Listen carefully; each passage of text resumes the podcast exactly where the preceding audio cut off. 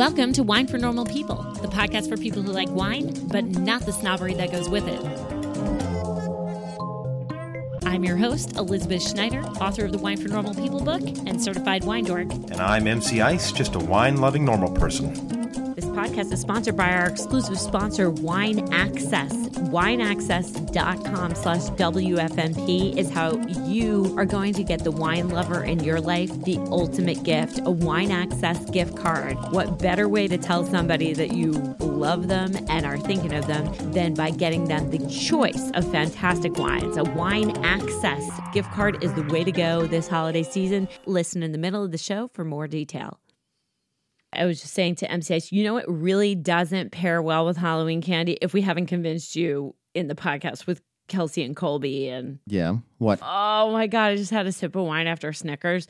Don't do that. Why? Why? I, I mean, especially with the cheeses that you had earlier. yeah, those were really right? good. I mean, yeah. cheddar, brie, Let me just bunch say of stuff, and it all no. paired very well. No, no, no. Wine and Halloween candy is for people who have no sense of smell and taste. That's all I'm going to say. Not a good idea, except maybe pop rocks and champagne. That went okay. Oh, that's Remember? right. That, That was, was like the one thing. There were very few of those pairings that were passable at all. Non-vomitinous. By the way, I want to say this. I recorded the Sherry Part 2 podcast. If you have not listened to Sherry Part 1 and Part 2, let me give you a little incentive to listen because a lot of your fellow listeners have said, "Oh my gosh, I went back after listening and I tried Sherry again and oh, magic. You've converted. I have some. converted Yes. some. So we have gotten a lot of positive feedback about people saying, I just gave it another shot this one time and you got me this time. nice. It is time to go back and listen to those shows and to try Sherry. Could this be a series? Of what? Wines that you think suck that are actually fantastic? Yes. Um, no, I don't think there's enough. The second chancers. Well, it's not going to be Pinotage, I'll tell you that much. I know everybody who's just seen me recently in LA. Let me That's got to be your least favorite wine, isn't it? it's the Varietal. the only varietal I absolutely will not go anywhere near. But I will tell you this. Speaking of LA, was just there. I did an event actually for Patreon. The- How cool is that? wow, the that's company is very cool. so awesome that they hire their own people, that or their own creators within the community That to is do amazing. yeah. Did to you do meet some other events. cool ones? Yes, I'm going to give a shout out to El Cordova, who everyone should listen to, and She's Rainbow Slime talented. Girl, who I'm going to do a wine and slime night. If anybody is interested in that, I'm We just have to keep our kids from uh, harassing her too much. I mean, they're going to be posting on her site every day. they're already watching her videos religiously. She's actually really, really good. I see why they love her. No, met some very cool people, met some very big people in podcasting. Nice. The guys from Chapo Trap House, who, you know, Oh, they've got a huge, huge podcast. They were very cool. The really cool thing was the night before, I just announced on the fly that I was going to be in LA and 15 people showed up at Garçons de Café in LA. It's this little wine bar. Mathieu was awesome. We had a great time. I need to give a shout out to Cassie H, who helped organize it. She Mm-hmm. knows everybody in LA. And it was just, we had a fantastic time. And we had How many of those great wine. patrons knew each other ahead of time? Andy, who I've known for a really long time, and Patricia and Jonathan, Okay, who but you know, a very yes, small percentage. Yeah, now And they're- now the they're a whole new they're their own clique, that's patron. That's the power of patron. right? I mean, I, you, know, need to it's do this in every city. I know. We have done it and the trips have brought people together. It really is a community. I think that's the greatest thing about Patreon is that we get together in these live events and then all of a sudden all these people are hanging out together and it's great. You guys were awesome. Anyway, it is the definition of community. And if you want a real wine community where literally you're going to meet real wine friends and you think that you want to be part of this, it's patreon.com slash wine for normal people. So shout out to all of the people that came. Very exciting it's to nice see to everybody get back out there again. we should do shout outs. We haven't done them in a long time. So let's get to that real quick. We need to thank Teddy G, Charles M, Wendy O, Christy W, Shelly, Melissa C, Robert E, Judy W, Ivan M, Donna S, Lorenzo Muslia, who is from Andis, who's a really good friend of mine. Lorenzo, thank you for joining. You really did not have to do that, but you are the best. And everybody should go get his wines from Andis, some of the best in the Sierra foothills. Sarah H. and Elsa.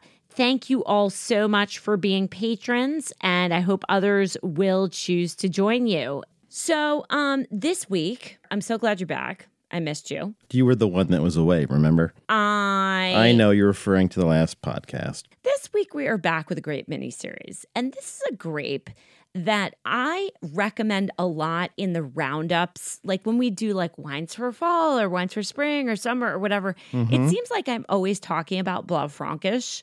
And we really like Blaufränkisch a lot. It is also known as a Lemberger, and it's also known as Limburger, but Related to, the be- cheese? No, No? Mm-mm, no, it's not Just a stinky at all. coincidence, really. Well, I don't Is it think is there so. a town Limburger? Yes, there is. okay. It's ER means, you know, of, Of. it's like the apostrophe S. So it's Limburgs. Limburg is a town in Niederösterreich, which is in Austria.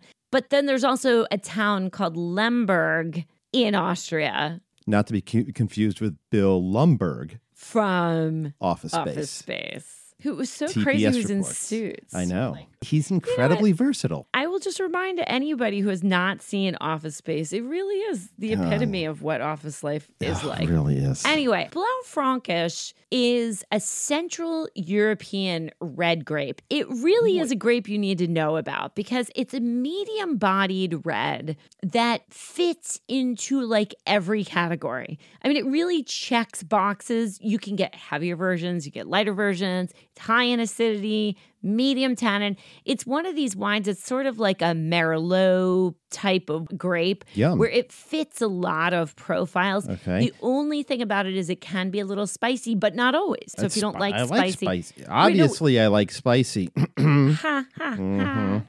It was planted throughout the Habsburg Empire. Now the biggest plantings are still in its homeland, Austria and Hungary. Can I ask a question about the name, though? Because every time you say it, I hearken back to the high school days when we all cared about car stereos, and Blaupunkt was one of the brands that Oh, the kids liked. Yes, which means blue dot, Right, Blau means blue right? German, so then, right? what? How does that relate to the So grape? blue, and then Frankish, the Franks. The Germans were Franks. So Frankish, the origins are in the Franks. It's the blue wine of the Franks. It's the Austrian Why name Why is it blue? because the skin is blue black. Oh, it is. It's okay. a dark, dark color.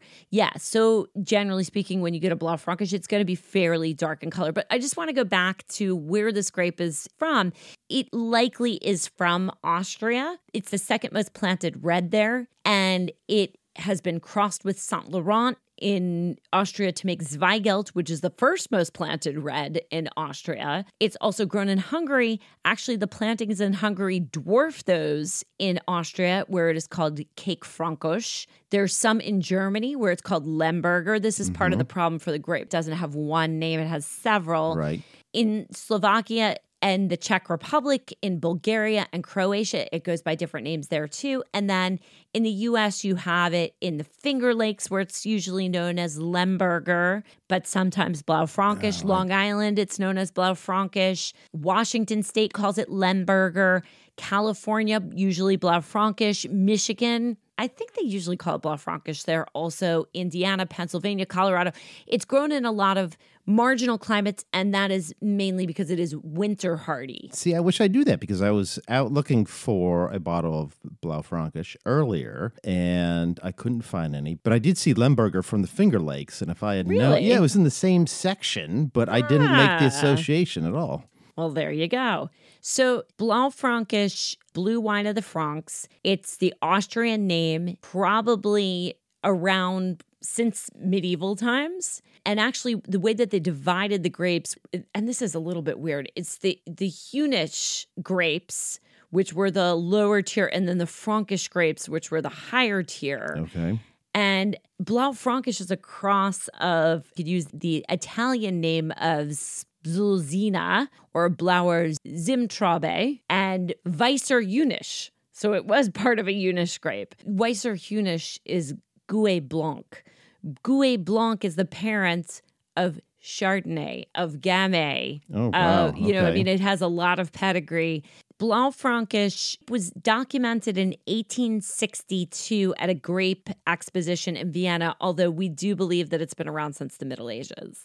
It just wasn't named ahead. Yeah, the Romans brought it in from somewhere. No, yeah. it's originally from Austria. So, no, it wasn't brought from anywhere. It was mentioned as Lemberger about 25 years later in Germany in 1877, later as Limburger. So, again, Lemberg in Styria, Steiermark in southern Austria, or Limburg, which is the former name of the town of Maissau in Niederösterreich. It's Lemberg's or Limburg's grape. In Hungary, it was mentioned in 1890 as Kékfrankos, which is the literal translation of Blaufränkisch in Hungarian. This is what's so confusing. It's Kékfrankos in Hungary, but actually that means Blaufränkisch. So Limburger or Lemberger doesn't mean that, but Blaufränkisch and Kékfrankos mean the same thing. Do you remember that Seinfeld episode when they went downtown and Kramer ended up at the nexus of the universe, the corner of First and First? Oh my gosh, Yes, I feel like I've been at that of. corner have too, before. yes. Yeah. Did not know it was the nexus of the universe when I was there. It, it felt rather dangerous actually.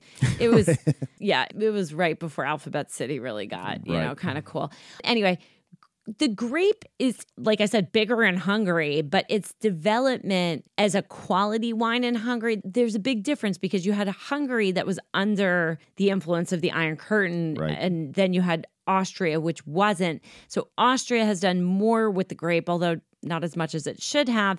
And Hungary has done less with the grape. So we don't see as much quality wine coming out of there, although that is changing very quickly. But Blaufränkisch at one point was actually thought to be Pinot Noir or Gamay. Crazy enough, in Croatia, it's called Borgonja, okay. right? Burgundy, Right. That's the translation of it. Mm-hmm. And in Bulgaria, it's called Gamay. And what is crazy is Blaufränkisch is actually related to Gamay through Gouais Blanc. It's not related to Pinot, but it is related to Gamay through Gouais Blanc. And it has characteristics of Gamay.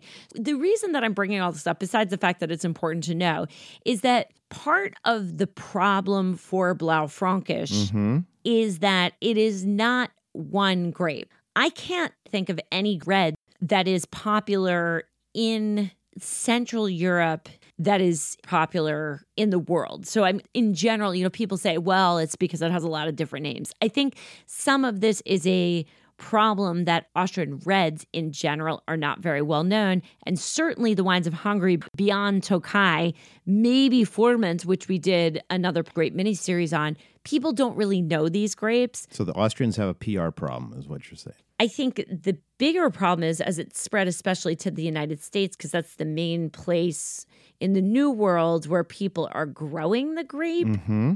Some people are calling it Blaufränkisch and some people are calling it Lemberger, and usually they're calling it Lemberger. I think Blaufränkisch is probably a better name for it. Lemberger is too close to Limburg cheese. Yeah, which got it got a negative connotation for a lot of people. For me, it does. Yeah. I don't know that that was the right way to go. And if I were them, I would change the name, but it is what it is. They So should just compromise and call it Blauberger or something. There actually is a is a Oh, Blauberger. geez, yeah, so you can't really do that. There's a lot of Blau grapes because blue and purple, Mm-hmm. you know, I mean, they're dark in color. So let's get to the vineyard. These are large grapes, dark skin. The berries are bluish black, and it's demanding in terms of where it grows. So if it's too cold during flowering, you're going to get coulure, which is poor flowering, which leads to poor fruit set, which leads to a bad crop. I thought you were just trying to pronounce color like you were British. Uh, no, that would be no. Very funny. Sorry, our too British much listeners. um, Moira from Creek recently. Oh, such a that show's so hilarious. Second round is even better. Yes. It is vigorous. It can get to high yields, which is why some of it has not been so great in Hungary, frankly. Blaufränkisch buds early and ripens late. In its homeland is the Pannonian Plain, which we've talked about many times In eastern Austria or western Hungary, the Pannonian Plain is this flat area and it gets very, very warm there. Very warm winds come across the Pannonian Plain. That's only gotten hotter with climate change. So hmm. these grapes have gotten riper. It's definitely been a, a net benefit for Blaufränkisch and actually all of the reds of Austria. It is a late ripener. So you really have to be careful because in these continental climates where it grows, it starts to get cold. And then you start bumping up against problems with ripeness Right. because you got to take it off the vine before it gets frozen. It also has downy and powdery mildew. So if it's too wet, you're definitely going to have to spray something to make sure that you're fighting against the mildew. So one thing that you mentioned when you were describing the grape was that it was a fairly large berry. I would have assumed the opposite. I mean, because when I think of dark grapes or bluish grapes, they're smaller because it's more concentrated. These skins are very, very dark. I mean, they're blue black in color. Hmm. So, as soon as you start the process of pressing, crushing, maceration, you're going to get a lot of pigment out of them. Okay. I mean, most Blaufränkisch is fairly dark in color just because of that pigment that it develops over the course of time. It's also taking a long time of the growing season. So lots of pigment is developing in these grapes. It just happens to be one that once you start macerating it, if the grape skins are that dark, you can get it in two ways. One, you can have larger berries with very pigmented skin, or you can have small berries that have dark skins also it'll be easier to get the pigment out very very quickly Right. in that low skin to juice ratio. Here's the characteristics of it and then we'll get into the regions so it's pretty versatile. So if you want you can make a light red or a rosé that's fruity and light. Like more of a Pinot yes style. right it's say more of a gamay, Gamay, type right. style because that's it Yeah, I'm sorry. Well, that. that's my word for Pinot. Th- Okay. Yes. Yeah. Sorry. Yeah, I call them Yes. the same. You can call it Burgundy. That not they don't they don't call it Pinot. They call it Bourgogne. So it can make light fruity reds, or it can make these dark, full-bodied, heavy reds that have a lot of oak on them also. And it also can go into blends. Hmm. In general, Blaufränkisch is medium-bodied, and it has these lovely berry notes. It reminds you of like strawberry or raspberry, cherry, blueberry mm-hmm. sometimes, and then some like black cherry notes. The ones that I like best have spice, black pepper spice. They are peppery and they can be very savory also, a little bit herbal. They can also be floral. I do have to say that when I get a Blaufränkisch and it doesn't have that black pepper note, I find it a little disappointing. really? That doesn't mean that it's not good. If it's got some of those darker fruit notes, it can be very nice. But I like the ones that are peppery. And this is black pepper, not green pepper. No, but they can have that Ooh, too. okay. Remember that overcropping issue right. under ripeness, you have pick it too early, you might get some of that green pepper. So the other thing about it, besides that pepper spiciness, is that it has awesome acidity even in warmer vintages. So it maintains and hangs on to that acidity. On the other side of it, it can have tannin, not high tannin, but Mm-hmm. kind of like a little bit more than medium tannin. And it's got a little bitterness on the finish occasionally. So it does Okay, with kind high of need food. acid, high tan. I was going to say high acid, high tannin, and maybe some bitterness. Can you drink it alone? You can if it's got some of the fruit and spice to back it up. what about drinking it without food? Ha ha ha! Very very funny. Gosh, you're so, you're so lame. Your jokes are horrible. The kids love What them. they actually really hate No, they them. Um, do hate 'em, I know. So the thing about Blaufränkisch that is only just being understood, and we'll talk about this as we talk about Austria, is that it needs time actually in the bottle. We're not usually giving it the probably the time that it needs because there are some people that are aging it for 10 years, Uh-huh. 15 years and are saying that that is really making this grape sing. So I think that this is just the beginning of the horizon for this grape, but let's pop over to the regions and we'll concentrate a lot on Austria, some on Hungary, a little on Germany and then just talk about places where there's little bits of it growing. In Austria, Blaufränkisch is the second most planted red grape after Zweigelt, which is its child. The plantings are about 2,580 hectares or 6,375 acres. It's only about 6% of Austria's plantings. The big grape in Austria is, Zweigelt. of course, exactly, Gruner Veltliner. Very good MC Ice. And Riesling is also quite I would have popular. said So Riesling. Germany is Riesling territory. Austria's main grape is Gruner Veltliner. So that's where you're going to find most of the plantings. But in terms of red plantings, Blaufränkisch is number two. It is mostly in one section of Austria also where Gruner does not dominate, and that's in Burgenland. Make your joke about the trolls, MC Ice. You always love to make your Oh, the Bergens, joke, right? yes. You know they're coming out with a third movie now. He's he's in a boy band. Who? Justin Timberlake? Um, No, yes, his character? character. Oh God, that's hilarious. That it's kind of funny. but what's so crazy is they played that preview, and I didn't think it sounded like him. It's totally him, and yeah, his character's in a boy band, and That's actually. NSYNC recorded a reunion song for it. This has nothing to do with Burgenland in Austria, but it is no, nice In trivia. Sync was huge in Austria. Okay. It's mostly in northern, central, and southern Burgenland. There's a little bit in eastern Niederösterreich, lower Austria. That's mostly where Gruner and Riesling are, frankly. So Burgenland is really the province of red grapes, and Blaufränkisch, as I said, is the second most planted. It is the flagship variety in a few regions. You have places like Eisenberg, Mittelburgenland, which is actually known as Blaufränkischland, and Leithaberg.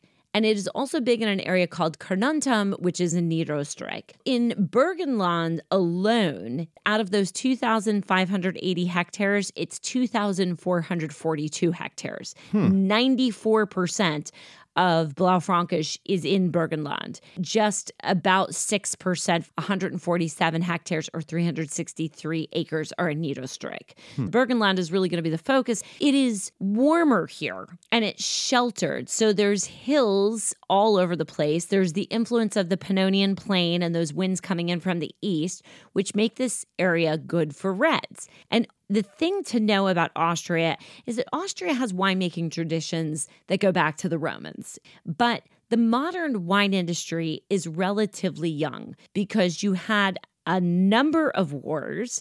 You had the Austro Hungarian Empire, which was very important, obviously, in Austria. Right. And when that fell, things did not go well for Austria. Then its role in both wars was not great. And what happened after? And then you had the antifreeze scandal Right. in the 1980s, 80s, yeah. where although no one died, unlike with Barbera in Italy, we talk about that another time, it was an enormous scandal and the government took it very seriously. So if you think about it, it's only been the last 30, 40 years, they've had to rebuild from scratch. So if that is the case for places with Gruner, Yep. where that's the flagship grape, you can imagine how difficult it could be for a place like Burgenland, where no one's heard of Blaufränkisch, no one's heard of Zweigelt, no one's heard of Saint Laurent. And then you have Pinot Noir and Merlot, but people generally don't associate Austria with reds. So now this is a new thing where people are saying, oh, it's not just Gruner and Riesling. Mm-hmm. Now there's some other things as well. Zweigelt is still the most popular grape, but I believe that a lot of critics or a lot of wine experts find that Blaufränkisch is more interesting. It used to be that the wines were either too light or they used to oak the hell out of them. And then you get these really boring wines that were just like a block of oak and, and nothing else. But then other people started making Blaufränkisch in the Burgundian style, mm-hmm. lighter, more expressive of the terroir. And that started to work. So in Burgenland, like I said, you have that hot continental Pannonian climate, which is great for reds. The summers are very dry. Blaufränkisch can handle both heat and drought, and it can handle cold winters. The heat and cold winters, that's really unusual. Yeah, well, not really, because continental climates, if it is truly a continental grape, it's going to have to do well in cold winters with hot summers, because that's what continental climates are. Hmm. You also have this ideal soil type here. 60% of the soils in Burgenland are sandy gravel with schist and nice and combinations of soils that work really, really well that are medium. They're not too heavy, but they reflect light and heat and hold on to hmm. it at night if the nights get cooler. There's also a little bit of clay in Mittelburgenland and in Leithaberg, there's limestone. So you get some different wines. We're going to take a step away from the podcast to thank our sponsor this week, Wine Access. Go to wineaccess.com slash WFNP, 10% off your first order. And trust me, once you get onto the site, you are going to see spectacular wines at all prices. Wine Access really does believe the problem with wine is getting access to some of the greatest wines in the world. So they've got the most expensive and greatest wines in the world, and they also have things that you can't find anywhere else at all price levels from all over the place. As we're coming up on the holidays, it's a great time for you to hop on to wineaccess.com slash WFNP and take a look at what they have. There are so many different wines that are going to go well with Thanksgiving, bubbly for New Year's. I always like to stock up at this time of year. You never know when you might get invited to a holiday party. Order a bunch of wine from Wine Access. Once you hit $150 in your cart, you get free shipping. That saves you so much versus other sites. It's a great deal. In addition, ask for or buy someone a Wine Access gift card as a holiday gift. The thing about Wine Access is that because it is curated, it is a gateway into a world of really fantastic wines. Go to wineaccess.com slash WFNP. Get that gift card for somebody special and introduce them to a spectacular site. Wineaccess.com slash WFNP, 10% off your first order. And just a reminder, we've already talked about Patreon, but join today, help keep the podcast going. P-A-T-R-E-O-N dot com slash wine for normal people. And I'm going to be posting a bunch of classes for January. The annual sparkling wine class always fills up. That's on December 30th. You can buy the wines for that class and drink them the next night for New Year's. It's super fun, technical, and dorky, but also awesome. And you get these fantastic wines. And you can also get somebody a Wine for Normal People gift certificate if you think that they would be interested in taking a class. That can also be found at winefornormalpeople.com slash classes, and that's where you'll register for classes as well. Check it out today, and now let's get back to the show. Eisenberg DAC, that's the basically their AOC system, the Okay. denomination of controlled origin. This is in the southernmost part of Burgenland. It is a small area with small producers. Actually, most of the people in Eisenberg cultivate wines as a side business or passion project. Hmm. A lot of the wine is sold locally in taverns.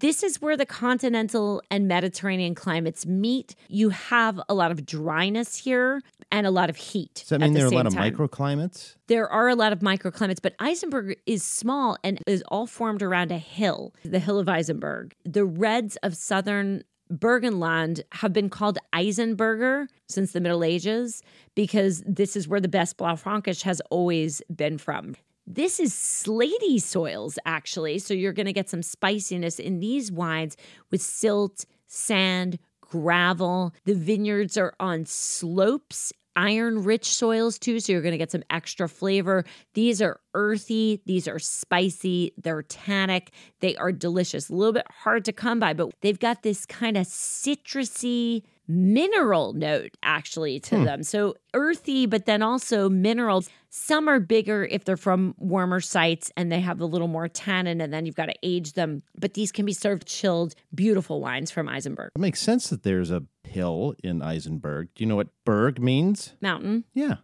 Do you know what Eisen means? iron It does. Very Yeah, good. Yes. Iron So Mountain, Iron yeah. Mountain. Yep. That makes sense because of the iron rich soils. Ah. Yes. Mittelburgenland, known as Blaufränkisch land, literally, because it's Austria's key Blaufränkisch wine growing region. Blaufränkisch here really took hold in the 70s and early 80s. On mm-hmm. the southern slopes of the Odenberg Mountains, protected from weather, this is a sunny, dry region. You get those warm, dry winds from the Pannonian Plain. What's here is heavy loam soils, which are usually really fertile, mm-hmm. But it works for Blaufränkisch. It stores the water So when there isn't water during the growing season, loam is going to hold on to that water and release it back to the grapes when they need it. And the wines are much more powerful from Mittelburgenland than they are from Eisenberg. They have more tannin. They're going to be much more age worthy. Now, on the upper slopes, you have more slate and limestone. So there are lighter style wines there, Mm-hmm. but mostly you're going to have bigger wines. Also, Lake Neusiedl is here. On the east side of the lake, you get bigger fruit. Lower tannin and full bodied wines. Right. And on the southern side, you have clay rich soils. So that's where you get spice and tannin. In Mittelburgenland, they've got single vineyards, the Ried wines. They have reserve wines with longer aging requirements. The young wines are dark and spicy with mm-hmm. red berry fruit, or they can be heavy and a little bit brooding and need some age in order to come around. So that is in Mittelburgenland.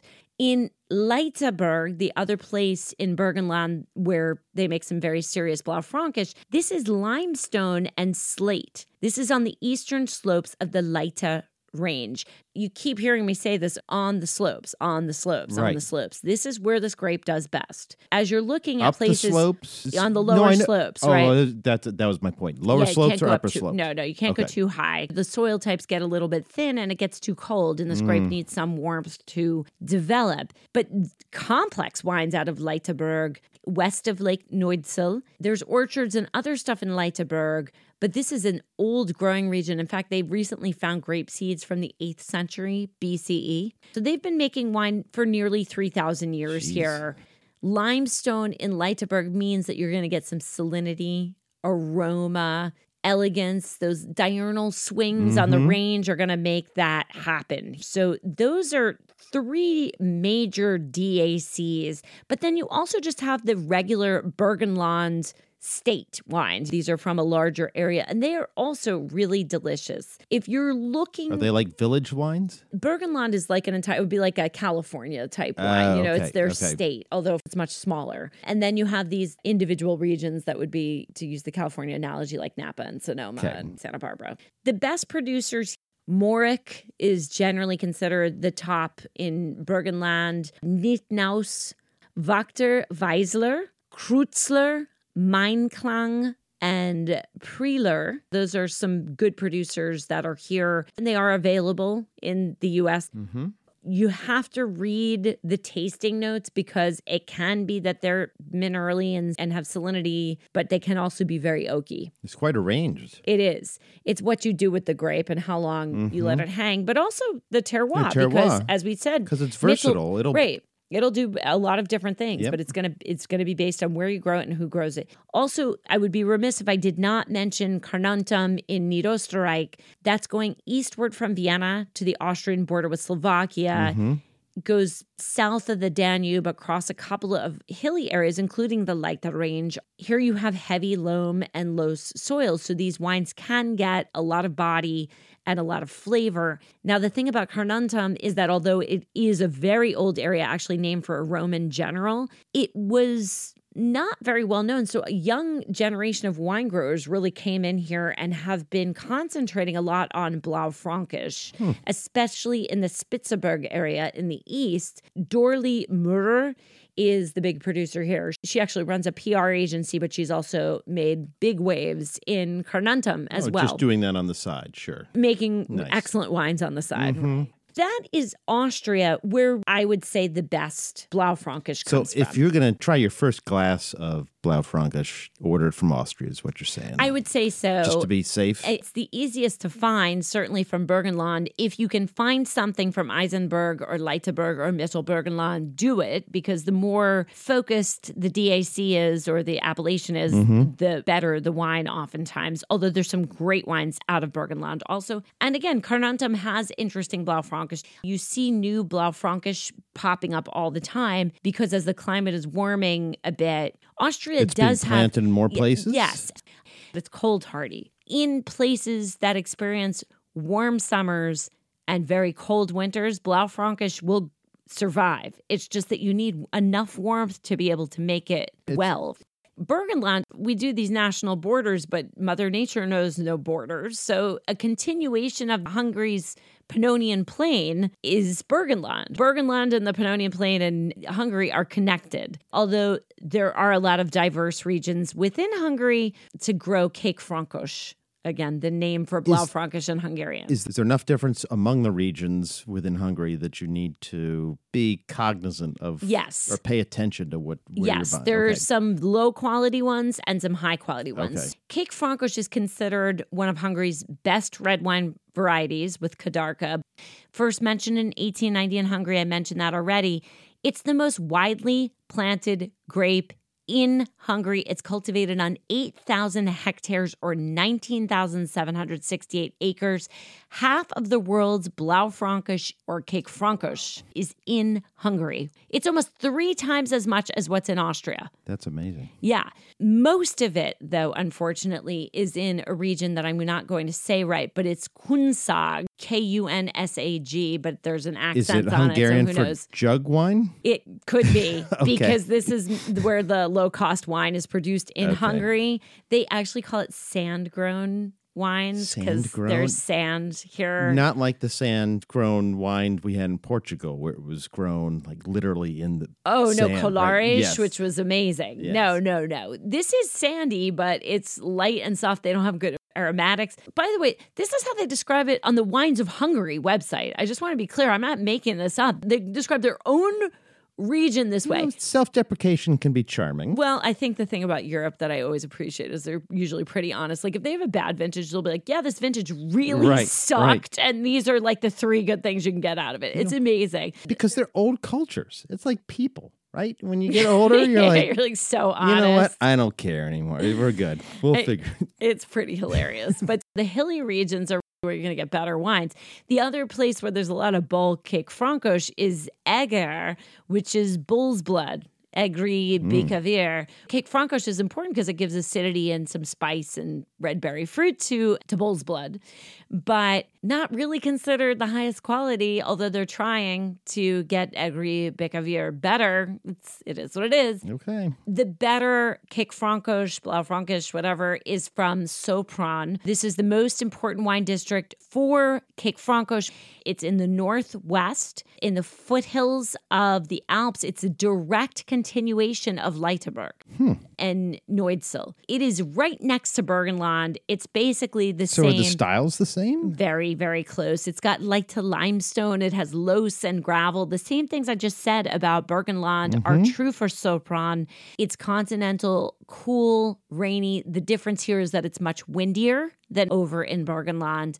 Kékfrankos is floral with lighter tannins from Sopron. So, if that's something that sounds appealing, it would be very interesting. And I've never done this to do a tasting of Kékfrankos from Sopron and then wines from Leitha and the other areas of Burgenland, just to see if there's any difference at all. There's also Szekszárd, which always is a controversial name to say. Clearly done for marketing purposes. Right. Szekszárd has I heard hilly- Szekszárd sells. Yes. Continental climate, hot summers. This is lighter than other Hungarian reds. Softer tannins, still age worthy.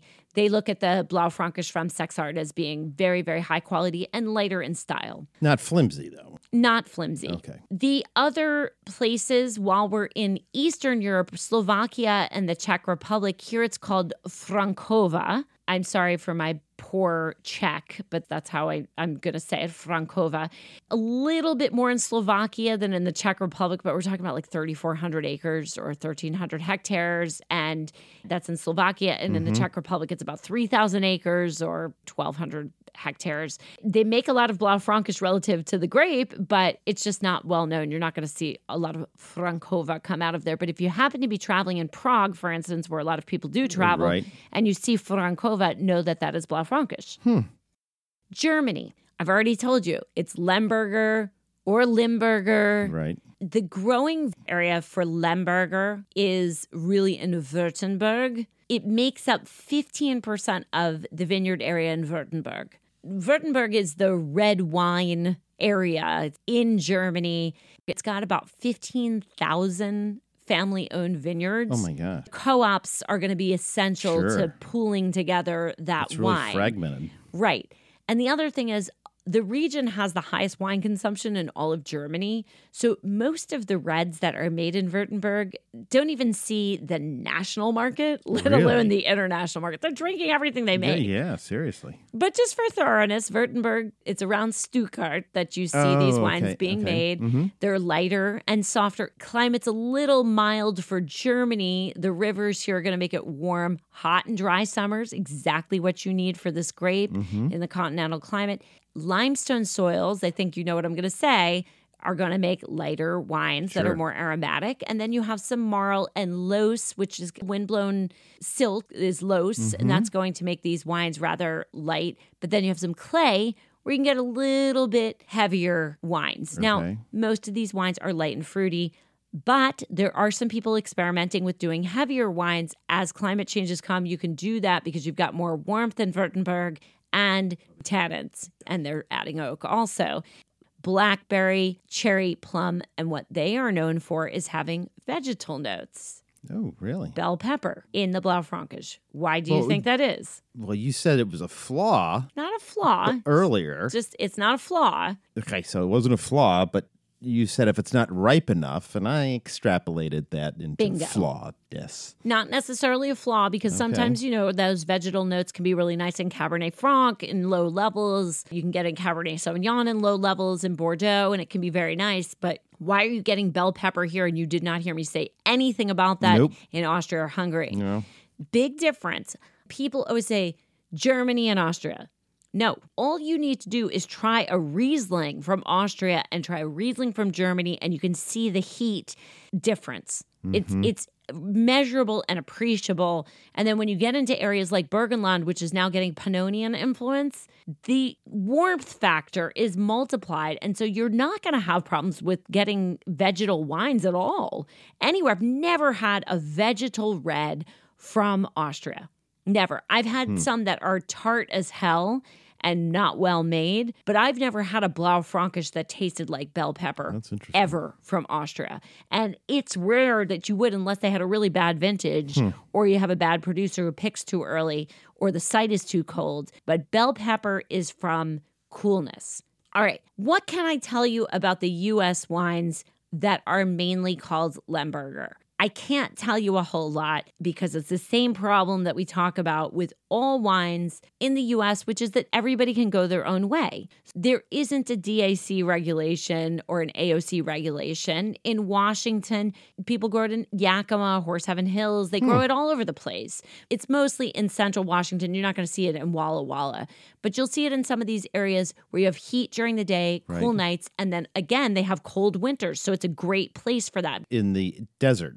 In the desert, right, right. Puget Sound couldn't grow Lemberger. No, but I was I was sort of working my way backwards down to Willamette Valley. They're not growing a lot. I do think that there are a few producers doing Blaufränkisch somewhere in Oregon. I cannot remember where, but I think I've seen that before. Look, in New York and the Finger Lakes, I looked it up. There's a few people that are doing Blaufränkisch, calling it Lemberger. So they're doing Lemberger in bourbon barrels. Why is that? Because you can't get it ripe enough.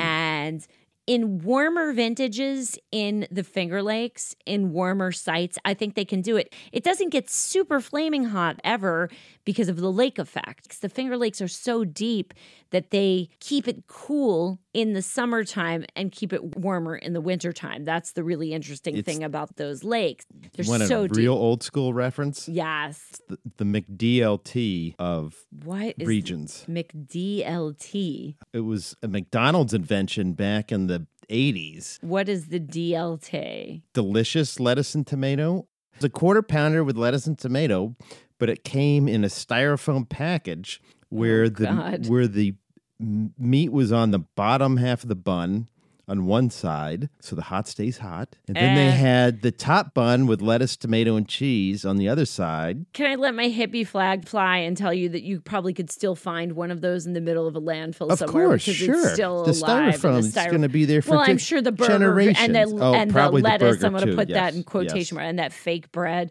Gross. Yes, it is true that the lake effect is whatever you just said, but the Finger Lakes has Lemberger. Some people also talk about those green pepper notes in the Finger Lakes. So it's going to depend on site. Washington, again, you don't see a lot of that green pepper note. I think Washington is a bit more like Burgenland. Long Island, Channing Daughters, which we've never been to. I, I think maybe next year I might have to hit it when, because my sister is telling me that I have to come to her high school reunion, but I can't go to the high school reunion itself. I have to stay in the hotel while she and her best friend go to the high school reunion. Hotel? No, we're staying in Coliseo. Oh, you're coming also? If we're getting Coliseo she didn't pizza, say you could come. She I don't said ca- only I don't have to come. She doesn't have to even know I'm there.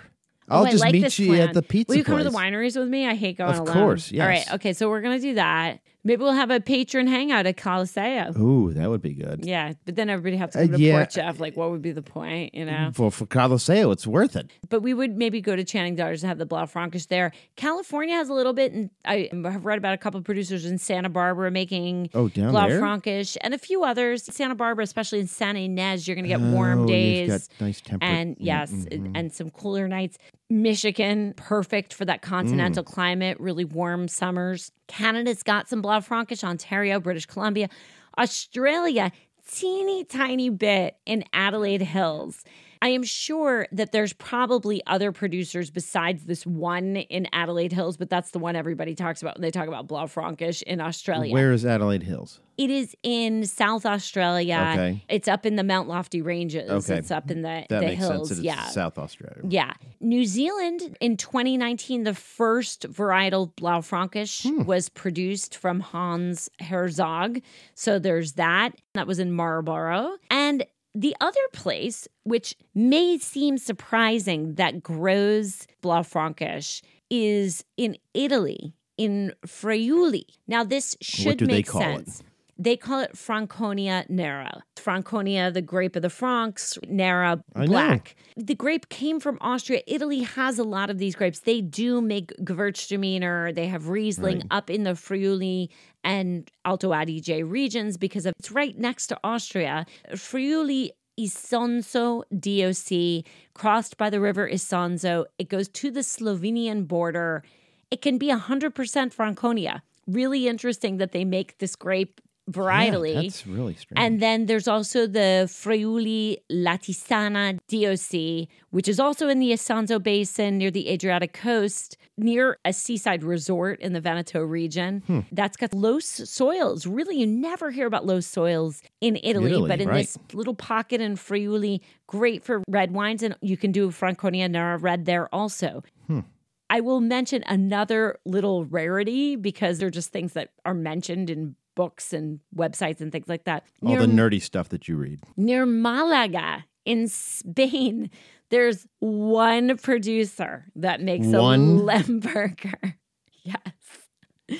So there you oh, go. This grape is everywhere. Talk everywhere. about a niche market, right? It's everywhere. So, what are you going to eat this with? The fundamentals. I'm going to say this it can be hard to think about food and wine pairing. And a lot of times, when you are thinking about ideas for grapes like this, I will look on the websites and see, okay, well, what grows together goes together. But a lot of the food that is suggested on the wines of Hungary or the wines of Austria or the wines of Germany are things that most people who are listening to the show don't really eat. Yeah, where do pretzels grow? Yeah, pretzels. I believe that they have a farm of them in Bavaria. yes. But um, I think sch- schnitzel's a root vegetable, isn't it? Well, funny enough, I will tell you that most of the websites have food that we in the US, in Canada, in the UK, and in Australia, which are our four biggest. That's who listens to the show. If Mm-hmm. you're listening to the show, you are likely in one of those countries. Although we have people all over Italy Right. and That's you know right. Japan and everywhere else. But those are our four largest ones. And by the way, Canada, sorry to say, the UK has just clobbered you. Oh, geez. Step Man, it up, Canada. Thank you, Brits. Our British audience has definitely grown a lot. So that's really kind of cool. The Australian audience is also growing like wildfire. So I'm really, really loving it. Canadians, you got to step up. But here's what I'll say most of the food that is recommended on some of the Eastern European websites are things, especially of um, the meat variety, Mm-hmm. that I think we don't usually eat. So I did love that on the Wines of Hungary website, they took it up a level. And what they said was here are the types of foods that may go Oh, really, really? well with Kékfrankos root vegetables, Yes. potatoes, Yep. mushrooms, beets, which are really a root vegetable, eggplant, tomatoes because of the acidity, Yep. aged cheeses. Ooh. And then on the meat side, roasted pork, Hmm. lamb dishes with herbs, duck Mm-hmm. All and these- goose All are, these are other things. earthy. Right. like- you can do pasta and pizza and roasted vegetables and also fish soups, like Hungarian fish soup would Mm-hmm. be something. Minestrone. For the fuller bodied styles, meatloaf.